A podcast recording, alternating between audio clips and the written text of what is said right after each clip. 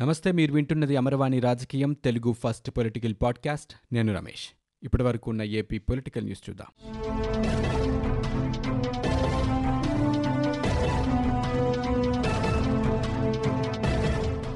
ఏపీలో కరోనా విజృంభణ కొనసాగుతోంది. ఇరవై నాలుగు గంటల వ్యవధిలో మొత్తం తొమ్మిది వేల ఐదు వందల నలభై నాలుగు పాజిటివ్ కేసులు నిర్ధారణ అయ్యాయి. ఈ మేరకు రాష్ట్ర ప్రభుత్వం విడుదల చేసిన బులెటిన్లో వెల్లడించింది. యాభై ఐదు వేల పది కరోనా పరీక్షలు నిర్వహించగా తాజా కేసులు నిర్ధారణ అయినట్లు అందులో పేర్కొన్నారు.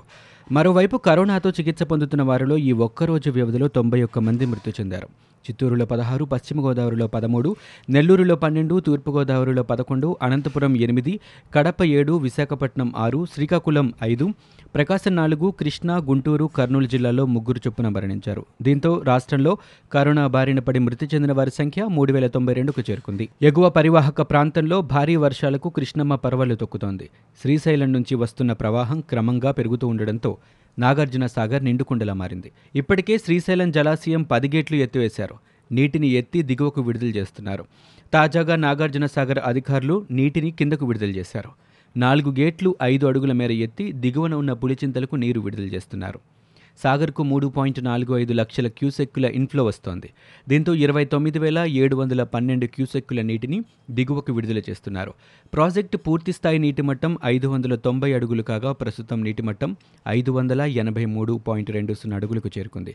ఇక సాగర్ పూర్తి స్థాయి నీటి నిల్వ మూడు వందల పన్నెండు టీఎంసీలకు గాను రెండు వందల ఎనభై తొమ్మిది టీఎంసీలు ఉన్నట్లు అధికారులు తెలిపారు. వినాయక చవితి పండుగపై ప్రతిపక్షాలు నర్సాపురం ఎంపీ రఘురామకృష్ణరాజు చేస్తున్న ఆరోపణలను దేవాదాయ శాఖ మంత్రి వెల్లంపల్లి శ్రీనివాస్ ఖండించారు. కరోనా వైరస్ విజృంభిస్తున్న నేపథ్యంలో ప్రజల శ్రేయస్సు కోసమే వినాయక చవితి ఉత్సవాలను ఇంట్లోనే జరుపుకోవాలని ప్రభుత్వం సూచించినట్లు చెప్పారు. అలాగే శుక్రవారం తిరుమల శ్రీవారిని దర్శించుకున్నారు. ఉదయం వీఐపీ ప్రారంభ దర్శన సమయంలో స్వామివారి సేవలో పాల్గొన్న ఆయన మీడియాతో మాట్లాడారు. వినాయక చవితి ఉత్సవాలపై ప్రతిపక్షాలు ఆరోపణలు చేయడం బాధాకరమన్నారు. కరోనా మహమ్మారి నుంచి ప్రజలను కాపాడుకునే బాధ్యత ప్రభుత్వంపై ఉందన్నారు. పండితులు మత పెద్దలతో చర్చించి ఈ నిర్ణయం తీసుకున్నట్లు చెప్పారు. కరోనా వైరస్ కారణంగా ఇప్పటివరకు అన్ని పండుగలను ఇళ్ళలోనే చేసుకుంటున్నట్లు ఆయన గుర్తు చేశారు. ఈ విషయంపై ప్రతిపక్షాలు అనవసరంగా రాద్ధాంతం చేయొద్దని సూచించారు. శ్రీశైలం ఎడమగట్టు భూగర్భ జల విద్యుత్ ఉత్పత్తి కేంద్రంలో గురువారం రాత్రి భారీ అగ్ని ప్రమాదం జరిగింది. తొలుత ప్యానెల్ బోర్డులో అకస్మాత్తుగా మంటలు చెలరేగి భారీ శబ్దాలు రావడంతో సిబ్బంది భయాందోళనకు గురయ్యారు. మొత్తం ఆరు యూనిట్లలో దట్టంగా పొగలు కమ్ముకున్నాయి. పొగలు రావడాన్ని గమనించిన పవన్ కుమార్తో పాటు ఆపరేషన్స్ అండ్ మెయింటెనెన్స్ సిబ్బంది కొందరు వెంటనే బయటకు పరుగులు తీశారు. ప్రమాదం జరిగిన సమయంలో విద్యుత్ కేంద్రంలో ముప్పై మంది సిబ్బంది ఉన్నారు వీరిలో పదిహేను మంది సొరంగ మార్గం ద్వారా బయటపడ్డారు. సహాయక సిబ్బంది మరో ఆరుగురిని రక్షించారు. మిగిలిన తొమ్మిది మంది లోపలే చిక్కుకుపోయారు. వెంటనే అప్రమత్తమైన అధికారులు విద్యుత్ సరఫరా నిలిపివేయడంతో తెల్లవారుజాముకు మంటలు అదుపులోకి వచ్చాయి. మంటలు అదుపులోకి వచ్చినా లోపల దట్టంగా పొగలు వ్యాపించడంతో సహాయక చర్యలకు ఆటంకం ఏర్పడింది. లోపల చిక్కుకున్న వారిని రక్షించేందుకు ప్రయత్నించారు అగ్ని ప్రమాదంలో గాయపడిన Pavan Kumar plant junior assistant Ramakrishna. Driver Palakayya Krishna Reddy Venkatayya Etela Pentayya Genco ఆసుపత్రికి తరలించి చికిత్స అందించారు. ప్రమాదం జరిగిన వెంటనే కుడిగట్టు జల విద్యుత్ కేంద్రం సిబ్బంది కూడా సహాయక చర్యల్లో పాల్గొన్నారు. ఏపీ ముఖ్యమంత్రి జగన్మోహన్ రెడ్డి ఇవాళ శ్రీశైలం పర్యటన రద్దయింది. ముందుగా నిర్ణయించిన స్కెడ్యూల్ ప్రకారం శ్రీశైలంలో ఇవాళ జగన్ పర్యటించాల్సి ఉంది. కానీ గురువారం రాత్రి శ్రీశైలం ఎడమగట్టు జల విద్యుత్ కేంద్రంలో భారీ అగ్ని ప్రమాదం జరిగింది. తొమ్మిది మంది సిబ్బంది విద్యుత్ కేంద్రంలో చిక్కుకుపోయారు. వారిని కాపాడేందుకు సహాయక చర్యలు కొనసాగాయి. ఈ నేపథ్యంలో సీఎం తన పర్యటనను వాయిదా వేసుకున్నారు. ప్రతిపక్ష పార్టీ నాయకులు న్యాయమూర్తుల ఫోన్ ట్యాపింగ్ వ్యవహారంతో దేశవ్యాప్తంగా రాష్ట్రం పరుగుపోయిందని టీడీపీ నేత బోండా ఉమామహేశ్వరరావు అన్నారు. శుక్రవారం ఉమా మీడియాతో మాట్లాడుతూ ప్రతిపక్ష పార్టీ నేతలపై దాడులు జరిగితే ఎన్నిసార్లు ఫిర్యాదు చేసినా పట్టించుకుని డీజీపీ రాష్ట్రంలో ఫోన్లు ట్యాపింగ్ జరుగుతోందని ప్రధాని మోదీకి చంద్రబాబు ఫిర్యాదు చేయగానే స్పందించడం హాస్యాస్పదంగా ఉందన్నారు.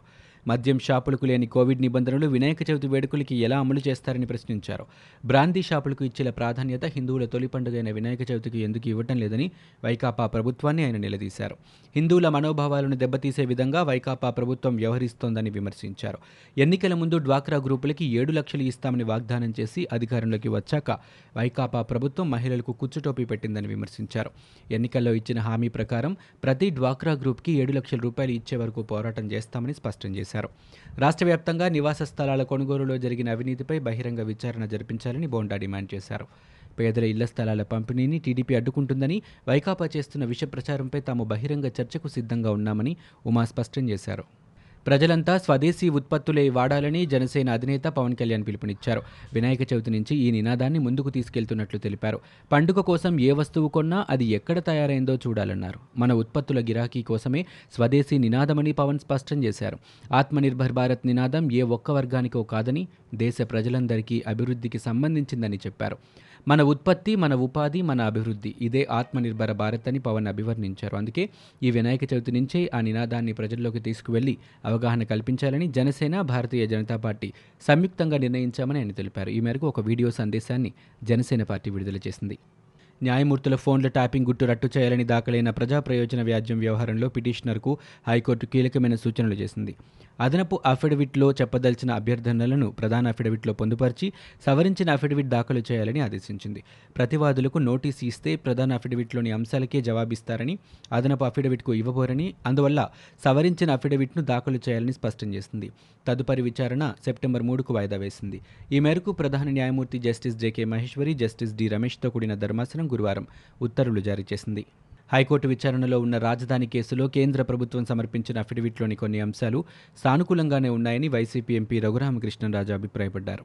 అయితే రాజధాని అంశం రాష్ట్ర ప్రభుత్వానికి సంబంధించిన అంశమని వెల్లడించడం కొంత బాధ కలిగించిందని వ్యాఖ్యానించారు. ఏపీ పునర్విభజన చట్టం ప్రకారం ఖచ్చితంగా అమరావతి రైతులకు న్యాయం జరిగి తీరుతోందన్నారు. ఈ విషయంలో రైతులు ఆందోళన చెందాల్సిన పని లేదన్నారు. సిఆర్డీఏ చట్టం రద్దు గురించి రాష్ట్ర ప్రభుత్వం తమకు తెలపలేదని కేంద్రం తన అఫిడవిట్లో పేర్కొందన్నారు. ఒకవేళ చట్టం రద్దు గురించి తెలియచేసి ఉంటే కేంద్రం ఎలాంటి నిర్ణయం తీసుకుని ఉండేదో రాష్ట్రంలో ఏ విధాన నిర్ణయం తీసుకున్నా కేంద్ర పెద్దలకు చెప్పే తీసుకుంటామని ఏపీ ప్రభుత్వం పదే పదే చెబుతూ వస్తోందన్నారు. అయితే కేంద్రం దాఖలు చేసిన అఫిడవిట్తో రాష్ట్ర ప్రభుత్వం పచ్చి అబద్ధం చెప్పినట్టు రుజువవుతోందని తేల్చారు. పేదల ఇళ్ళ స్థలాల కోసం భూముల కొనుగోళ్ళ పేరుతో రాష్ట్ర వ్యాప్తంగా వైసీపీ నేతలు భారీ భూ కుంభకోణాలకు పాల్పడ్డారని టీడీపీ అధ్యక్షుడు చంద్రబాబు నాయుడు ఆరోపించారు. వాటిపై సమగ్ర దర్యాప్తు జరిపించాలని కోరుతూ రాష్ట్ర ప్రభుత్వ ప్రధాన కార్యదర్శి నీలం సాహ్నికి గురువారం ఆయన లేఖ రాశారు.